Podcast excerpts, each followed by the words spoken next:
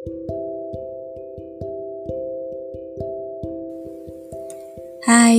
capek ya kuliah online dengan tugas yang seabrek dan gak selesai hanya dalam satu malam.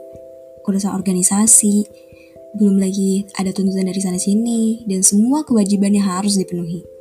Rentan banget sih buat burnout dan kepala tuh udah kayak mau pecah. Tapi memang di masa seperti ini kita itu harus pintar-pintar cari celah untuk bikin diri sendiri bahagia. Kadang kita itu terlalu khawatir kalau rehat sebentar justru itu akan buang-buang waktu.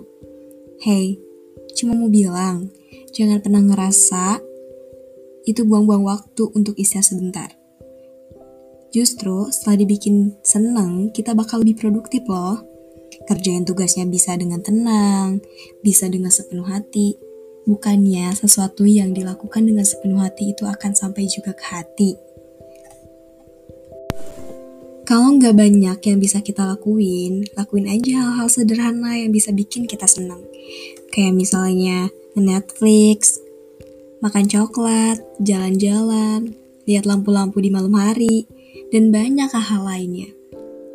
Tenang, jangan buru-buru ya. Semakin kita rungsing, semakin gak bisa nyelesain dengan baik apa yang lagi kita kerjain. Aku pernah baca kalimat ini. Katanya, time is not yours. You will never have time. That's why you make time for the things that matter to you. Kita bukan yang punya waktu. Jadi, kalau kita nggak meluangkan waktu untuk melakukan hal-hal yang kita seneng, ya kita nggak akan pernah bisa melakukan itu. Semangat ya buat aku, kamu, dan kita semua untuk melaksanakan kewajiban-kewajiban yang bejibun. Jangan lupa rehat, napas, dan jaga warasnya.